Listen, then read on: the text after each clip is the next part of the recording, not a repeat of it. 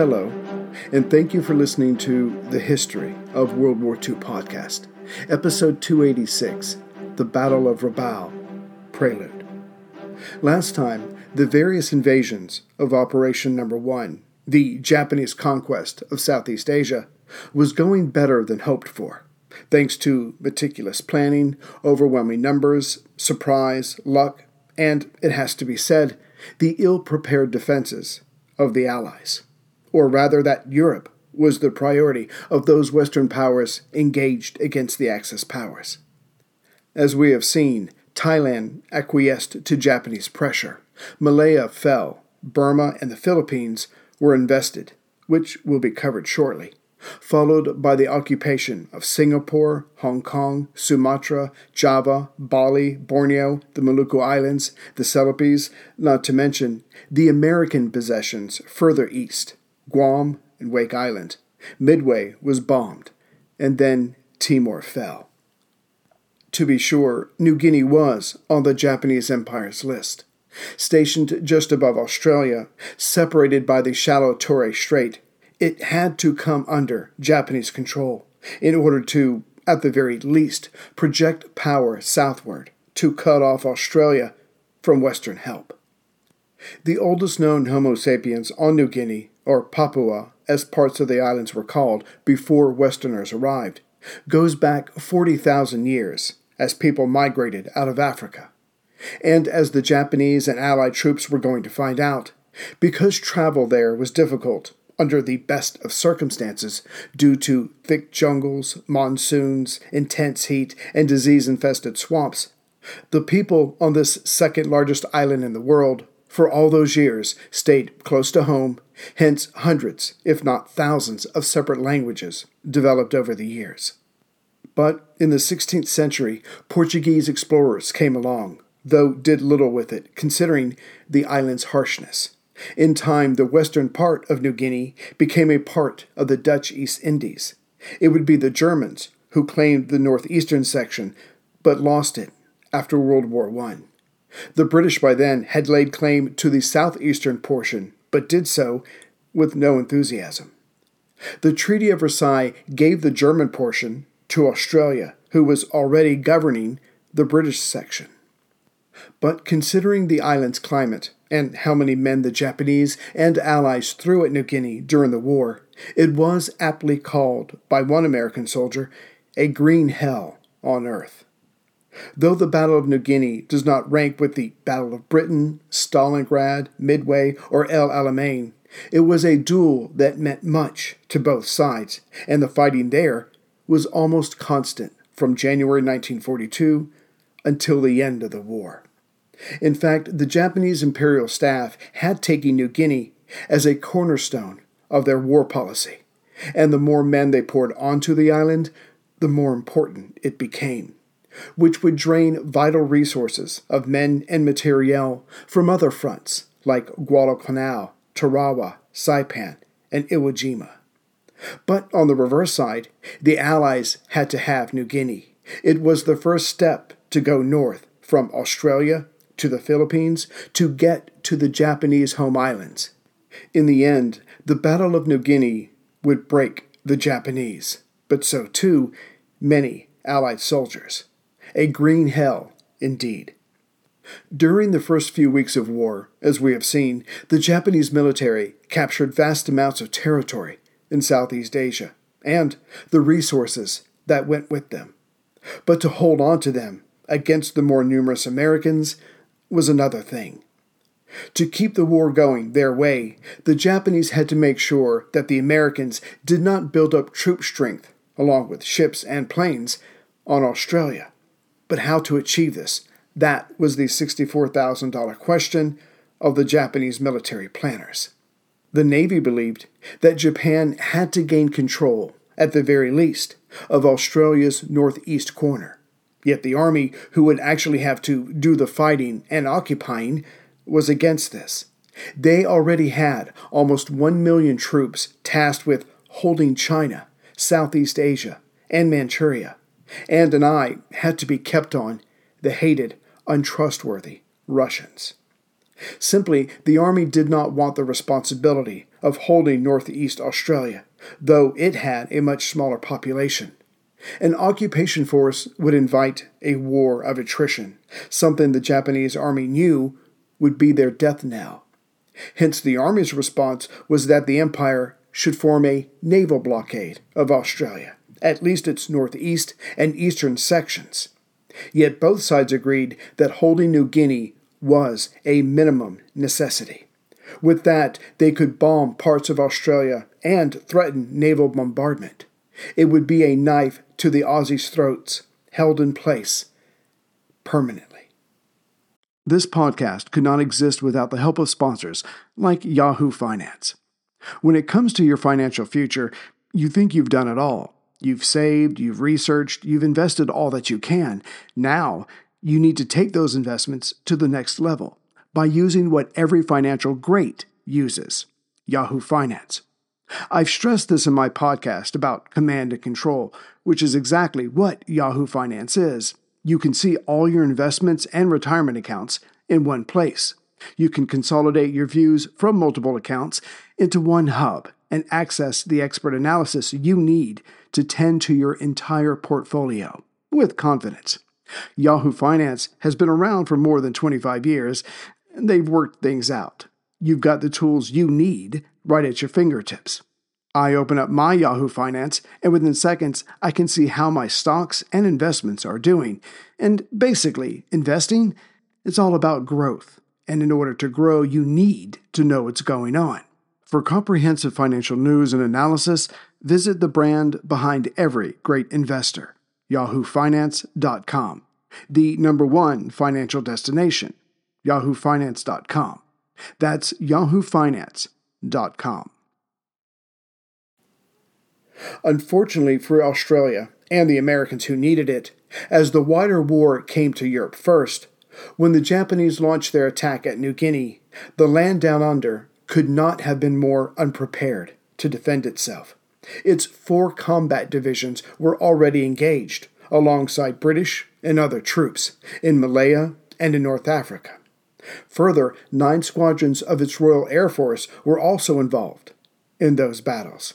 As for protecting its own coasts, five cruisers were only just returning to its waters, coming from months of service in the Indian Ocean and Mediterranean Sea. To be sure, there was one armored division still at home, but it had no tanks, and its soldiers were untrained and untested. No, the only fighting force, as it were, was the militia troops, and they needed months of training to have any chance of standing up to the experienced Japanese troops should they come this way. And the Japanese were coming, at least as far as New Guinea. On January 3, 1942, officers of the Japanese Army and Navy met to decide the details of how the invasion of New Guinea would progress. But now, at war with the Allies, they had to meet in a safe location.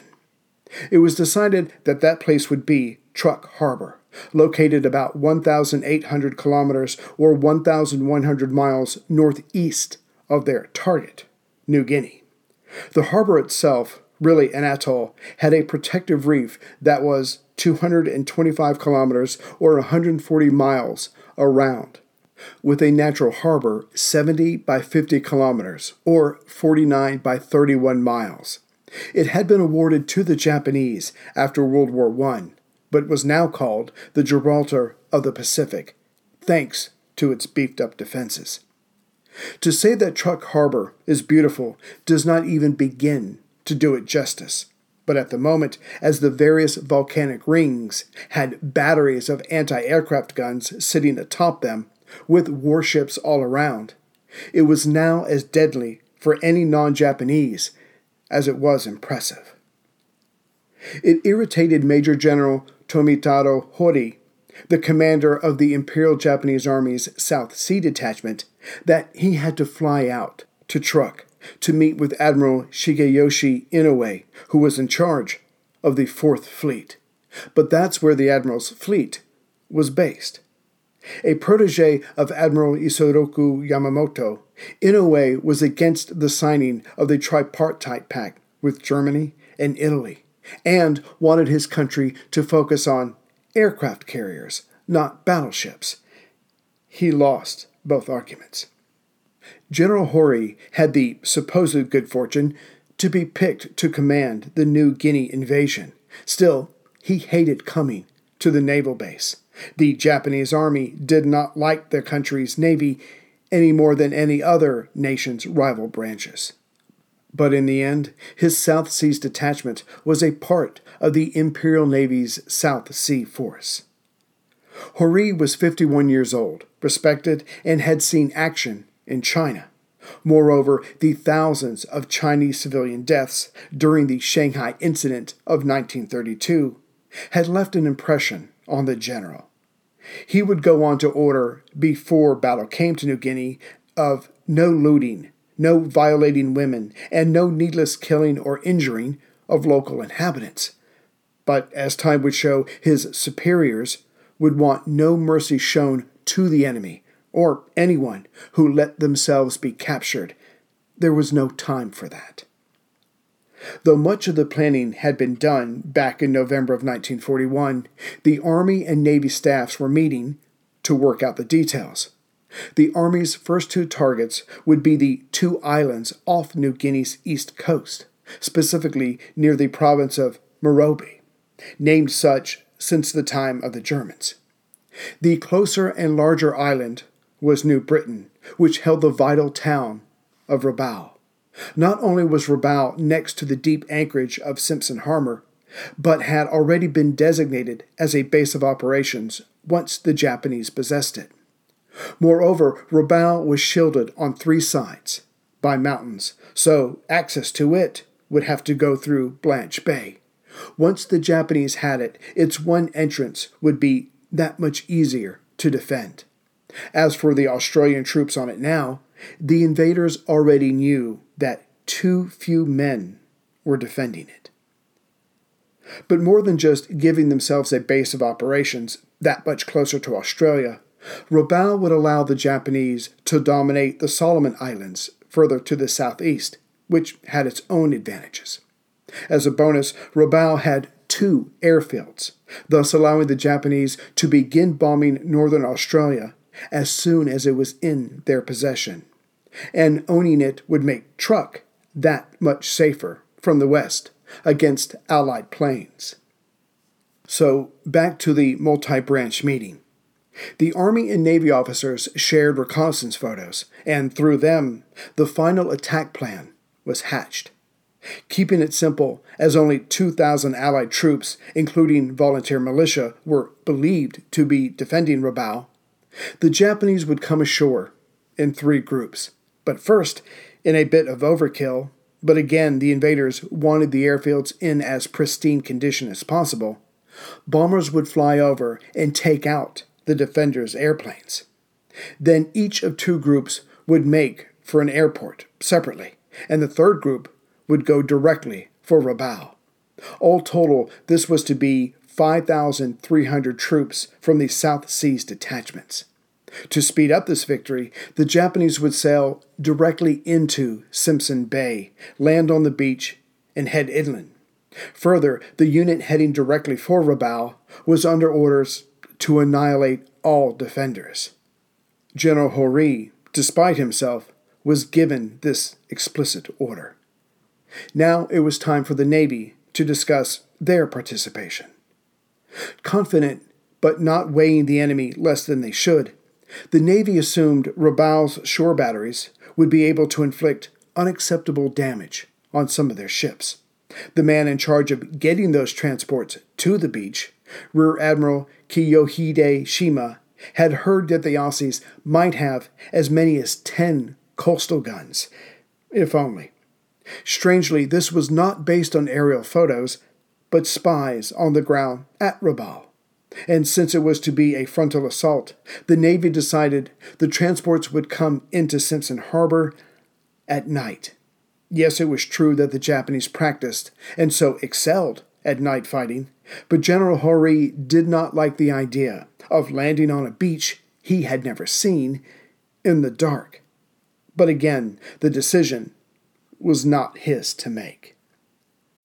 As humans, we're naturally driven by the search for better. But when it comes to hiring, the best way to search for a candidate isn't to search at all. Don't search, match with Indeed. When I was looking to hire someone, it was so slow and overwhelming. I wish I had used Indeed. If you need to hire, you need Indeed. Indeed is your matching and hiring platform with over 350 million global monthly visitors, according to Indeed data, and a matching engine that helps you find quality candidates fast. Ditch the busy work. Use Indeed for scheduling, screening, and messaging so you can connect with candidates faster. And Indeed doesn't just help you hire faster. 93% of employers agree Indeed delivers the highest quality matches compared to other job sites, according to a recent Indeed survey. And listeners of this show will get a $75 sponsored job credit to get your jobs more visibility at Indeed.com slash podcast. That's Indeed.com slash podcast. Terms and conditions apply. The Rabaul the Japanese were coming at had 5,000 souls in its area, and up until May of 1937, the town had everything a European traveler or anyone else could want in amenities and accommodations. But in May of that year, a series of volcanic eruptions had covered the city with several inches of wet ash, which destroyed most of the buildings. In fact, Rabaul, the town, and its people were just starting to get on their feet again when the invaders came, which may explain why the Japanese had overly estimated the defenses of Rabaul, because its location should still have made it worthy of a true defense. In January of 42, there were only 1,500 men and women in uniform in Rabaul, not nearly what Hori had been told. And even then, some of that number were civilians, clerks, miners, bankers, and government employees who had enlisted for training in the newly formed New Guinea Volunteer Rifles. But they never expected to be treated like frontline troops, which is what was about to happen. The main Australian unit defending New Britain was the 222nd Infantry Battalion, aka Lark Force, under the command of Colonel John Scanlan. A veteran of the Great War, he had under him infantry, artillery, a medical unit, female nurses, and a band. Yet not only were their numbers completely inadequate for what was coming, but so too were their weapons. They had two old 3 inch anti aircraft guns, and one of these was cracked. Still, the men dragged them up the 1,006 foot mountain after Pearl Harbor was hit and remembering that the only difference between a soldier and a civilian was training, sadly, only six of the 53 men of the anti aircraft battery had ever been near a gun when it went off. As for covering Rabaul shores, that was left up to two Mark 7 coastal guns, made in 1901. As for the soldiers themselves, they were carrying Lee Enfield rifles, made before the Great War as well. To be sure, there was a smattering of Bren guns, light machine guns, mortars, and handguns, but as they were about to be outnumbered, five to one, none of any of these were enough. As we have already seen, Rabaul was about to be added to the list of territories that was going to be sacrificed, trading space and lives for time. The Australian Chiefs of Staff had decided that early on nor would ships be sent to evacuate Lark Force. The defenders of Rabaul would be expected to fight to the last. The Australian government made sure Washington knew of this, as Canberra was about to switch horses mid race. Yet there was one exception to this ruling of a sort. The Australian government would send 14 RAAF planes to Rabaul four coastal reconnaissance light bombers, and 10 Wirraway fighter trainers.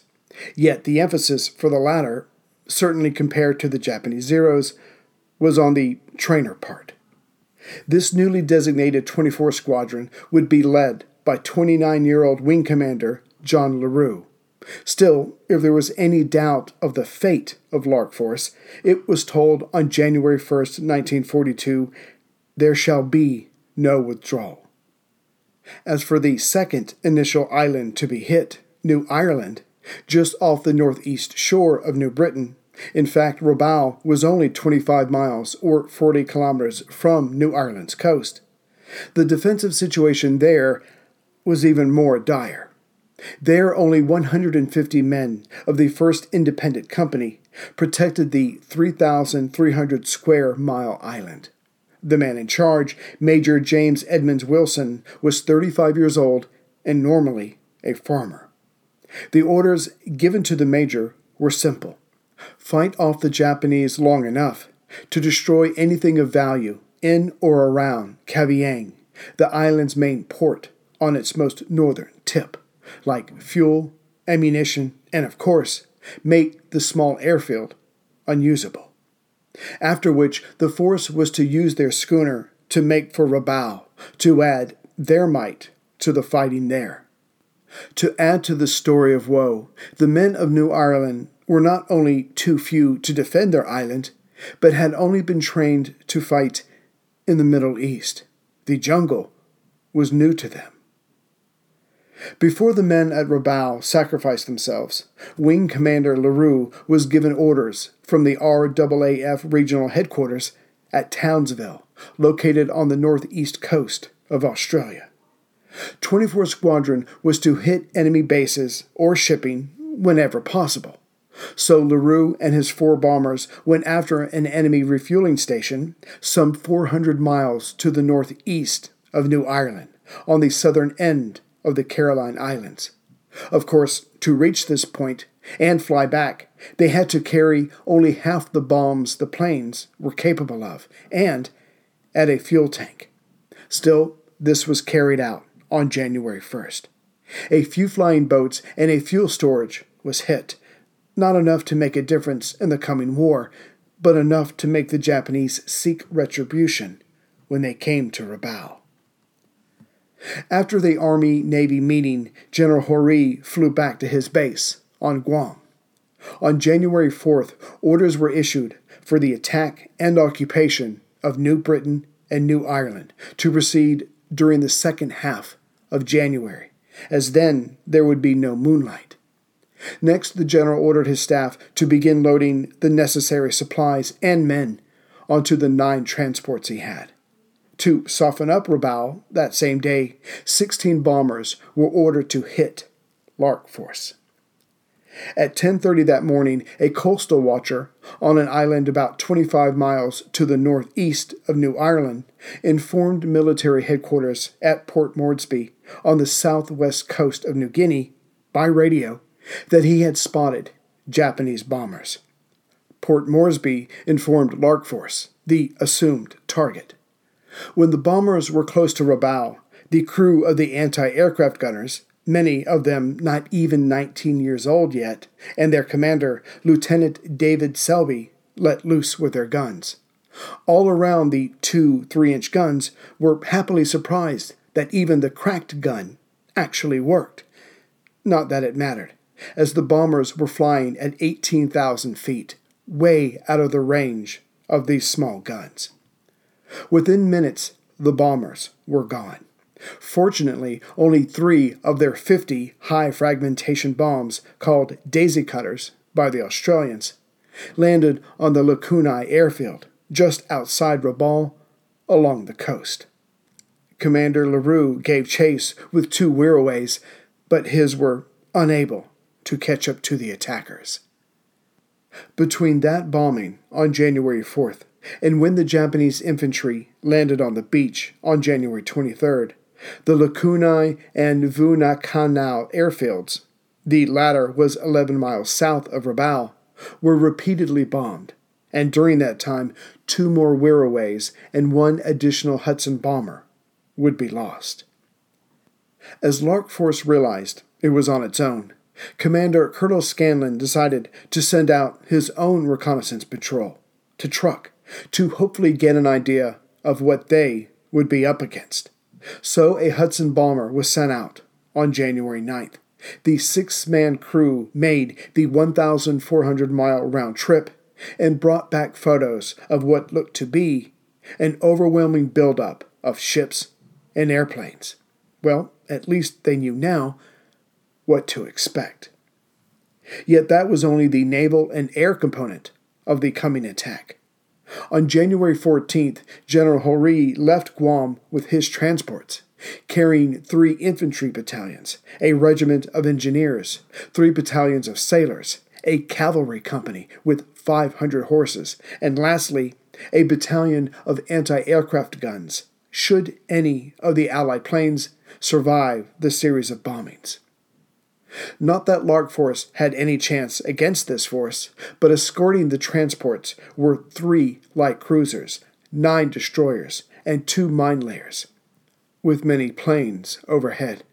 In addition, Vice Admiral Chuichi Nagumo, who would be overseeing the naval operations, was bringing from Truk four aircraft carriers, two battleships, two heavy cruisers, one light cruiser, and nine destroyers. Hell, the crews from the two fleets could have taken Rabaul by themselves. This was not caution on Nagumo's part, normally a cautious man. It was overkill.